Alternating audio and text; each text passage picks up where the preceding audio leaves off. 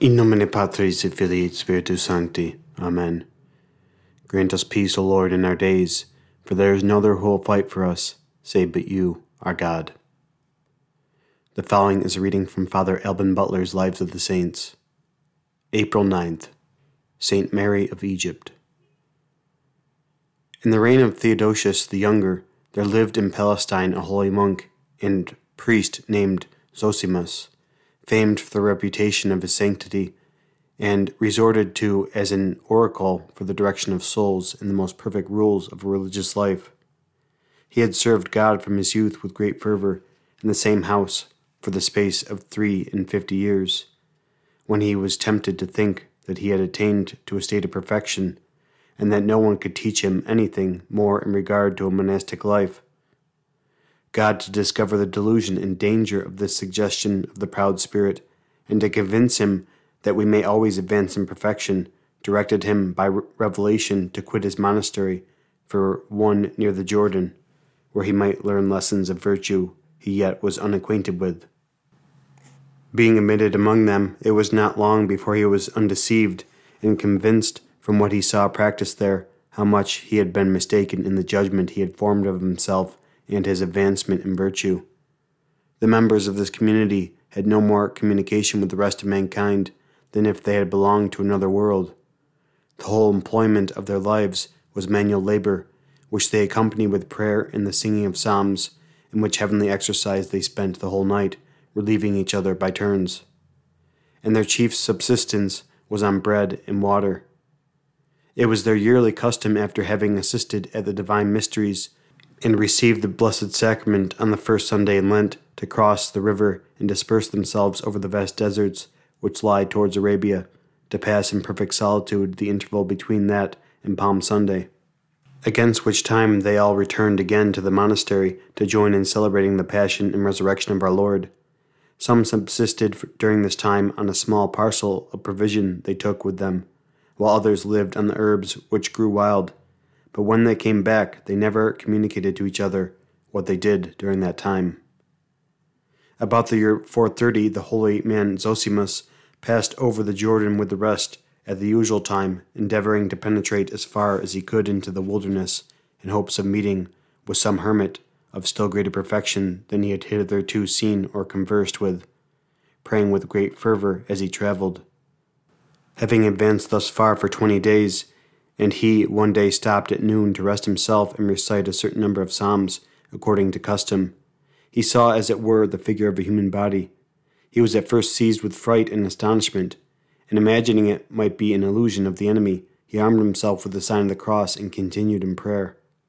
Having finished his devotions, he plainly perceived, on turning his eyes that way, that it was somebody that appeared naked, extremely sunburnt, and with short white hair, who walked very quick and fled from him. Zosimus, judging it was some holy anchoret, ran that way with all his speed to overtake him. He drew nearer by degrees, and when he was within hearing, he cried out to the person to stop and bless him, who answered, Abbot Zosimus, I am a woman. Throw me your mantle to cover me, that you may come near me. He, surprised to hear her call him by his name, which he was convinced she could have known only by revelation, readily complied with her request. Having covered herself with his garment, she approached him and then entered into conversation after mutual prayer. And on the holy man's conjuring her by Jesus Christ to tell him who she was and how long and in what manner she lived in the desert, she said, I ought to die with confusion and shame in telling you who, what I am. So horrible is the very mention of it that you will fly from me as from a serpent. Your ears will not be able to bear the recital of the crimes of which I have been guilty.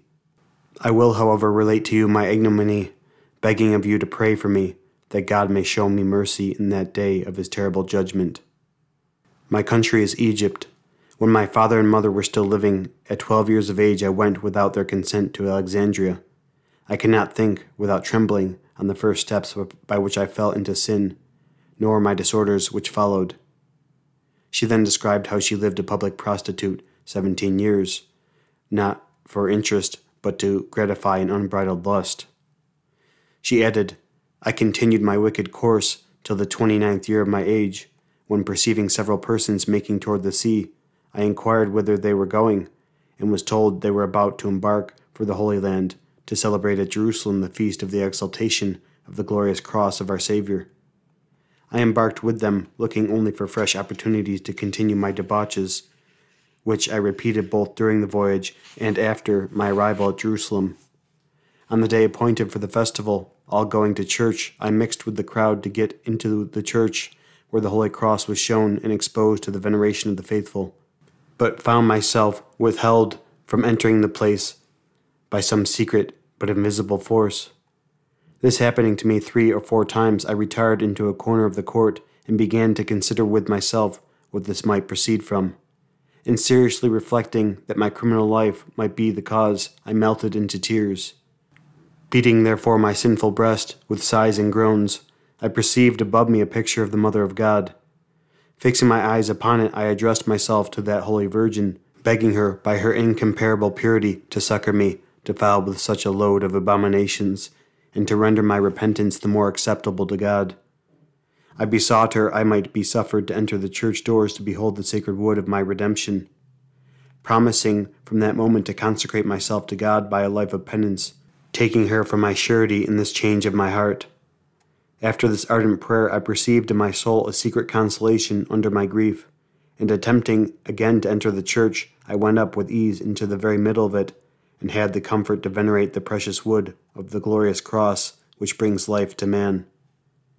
Considering therefore the incomprehensible mercy of God and his readiness to receive sinners to repentance, I cast myself on the ground, and after having kissed the pavement with tears, I arose and went to the picture of the Mother of God, whom I had made the witness and surety of my engagements and resolutions. Falling there on my knees before her image, I addressed my prayers to her, begging her intercession, and that she would be my guide. After my prayer, I seemed to hear this voice If thou goest beyond the Jordan, thou shalt there find rest and comfort. Then, weeping and looking on the image, I begged of the Holy Queen of the world that she would never abandon me. After these words, I went out in haste, bought three loaves, and asking the baker which was the gate of the city which led to the Jordan, I immediately took that road, and walked all the rest of the day, and at night arrived at the church of St. John Baptist on the banks of the river. There I paid my devotions to God and received the precious body of our Savior Jesus Christ. Having eaten the half of one of my loaves, I slept all night on the ground. Next morning, recommending myself to the Holy Virgin, I passed the Jordan, and from that time I have carefully shunned the meeting of any human creature. Zosimus asked how long she had lived in that desert. It is, said she, as near as I can judge, forty seven years. At what have you subsisted upon all that time? replied Zosimus. The loaves I took with me, answered she, lasted me some time, since that I had no other food. But what this wild and uncultivated solitude afforded me, my clothes being worn out, I suffered severely from the heat and the cold, with which I was so often afflicted that I was not able to stand. And have you passed so many years, said the holy man, without suffering much in your soul? She answered, Your question makes me tremble by the very remembrance of my past dangers and conflicts, through the perverseness of my heart. Seventeen years I passed in most violent temptations and almost perpetual conflicts with my inordinate desires. I was tempted to regret the flesh and fish of Egypt, and the wines which I drank in the world to excess, whereas here I often could not come at a drop of water to quench my thirst. Other desires made assaults on my mind, but weeping and striking my breast on those occasions, I called to mind the vows I had made under the protection of the Blessed Virgin, and begged her to obtain my deliverance from the affliction and danger of such thoughts. After long weeping and bruising my body with blows, I found myself suddenly enlightened and my mind restored to a perfect calm. Often the tyranny of my old passions seemed really ready to drag me out of my desert. At those times I threw myself on the ground and watered it with my tears, raising my heart continually to the Blessed Virgin till she procured me comfort, and she has never failed to show herself my faithful protectress. Zosimus taking notice that in her discourse with him she from time to time made use of scripture phrases, asked her if she had ever applied herself to the study of the sacred books. Her answer was that she could not even read, neither had she conversed nor seen any human creature since she came into the desert till that day that could teach her to read the Holy Scripture or read it to her. But it is God, she said, that teacheth man knowledge. Thus I have given you a full account of myself. Keep what I have told you as an inviolable secret during my life, and allow me, the most miserable of sinners, a share in your prayers. She concluded with desiring him not to pass over the Jordan next Lent, according to the custom of his monastery, but to bring with him on Maundy Thursday the body and blood of our Lord, and wait for her on the banks of the river on the side which is inhabited. Having spoken thus, and once more entreated him to pray for her, she left him. Zosimus hereupon fell on his knees, thanked God for what he had seen and heard, kissed the ground whereon she had stood, and returned by the usual time to his monastery.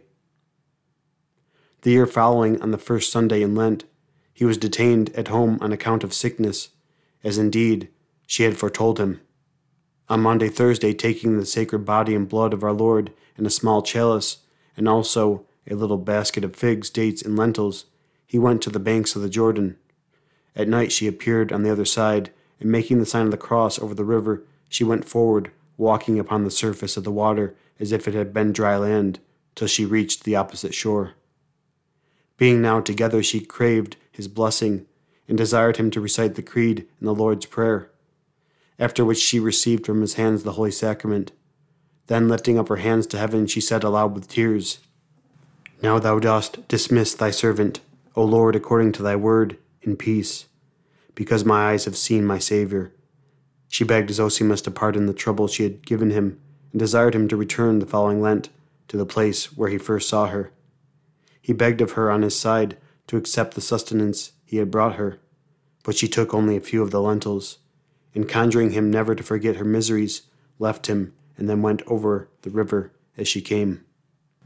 Zosimus returned home, and at the very time fixed by the saint, set out in quest of her, with the view of being still further edified by her holy conversation, and of learning also her name, which he had forgot to ask. But on his arrival at the place where he had first seen her, he found her corpse stretched out on the ground with an inscription declaring her name, Mary, and the time of her death. Zosimus, being miraculously assisted by a lion, dug a grave and buried her.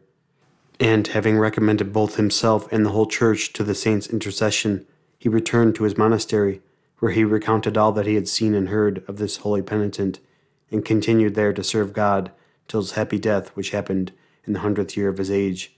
And it is from a relation of the monks of that community that an author of the same century wrote her life as above related which history is mentioned soon after by many authors, both of the Eastern and Western Church. Papebroke places her conversion in 383 and her death in 421. In the example of this holy woman, we admire the wonderful goodness and mercy of God, who raised her from the sink of the most criminal habits and the most abandoned state to the most sublime and heroic virtue. While we consider her severe penance, let us blush at the manner in which we pretend to do penance. Let her example rouse our sloth. The kingdom of heaven is only for those who do violence to themselves. Let us remember with her, at the remembrance of our baseness and sins, as often as we enter the sanctuary of the Lord or venerate his holy cross, the instrument of our redemption. We insult him when we pretend exteriorly to pay him our homages and at the same time dishonor him by our sloth and sinful life. God, by the miraculous visible repulse of this sinner, shows us what he does invisibly with regard to all obstinate and wilful sinners. We join the crowd of adorers at the foot of his altar, but he abhors our treacherous kisses like those of Judas.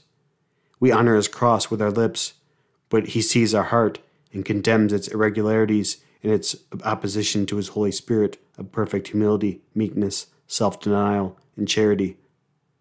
Shall we then so much fear to provoke his indignation by our unworthiness as to keep at a distance from his holy places or mysteries? By no means.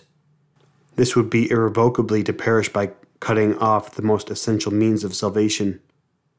Invited by the infinite goodness and mercy of God, impressed by our own necessities and dangers, The more grievous these are, with so much greater earnestness and assiduity must we sue for pardon and grace, provided we do this in the most profound sentiments of compunction, fear, and confidence.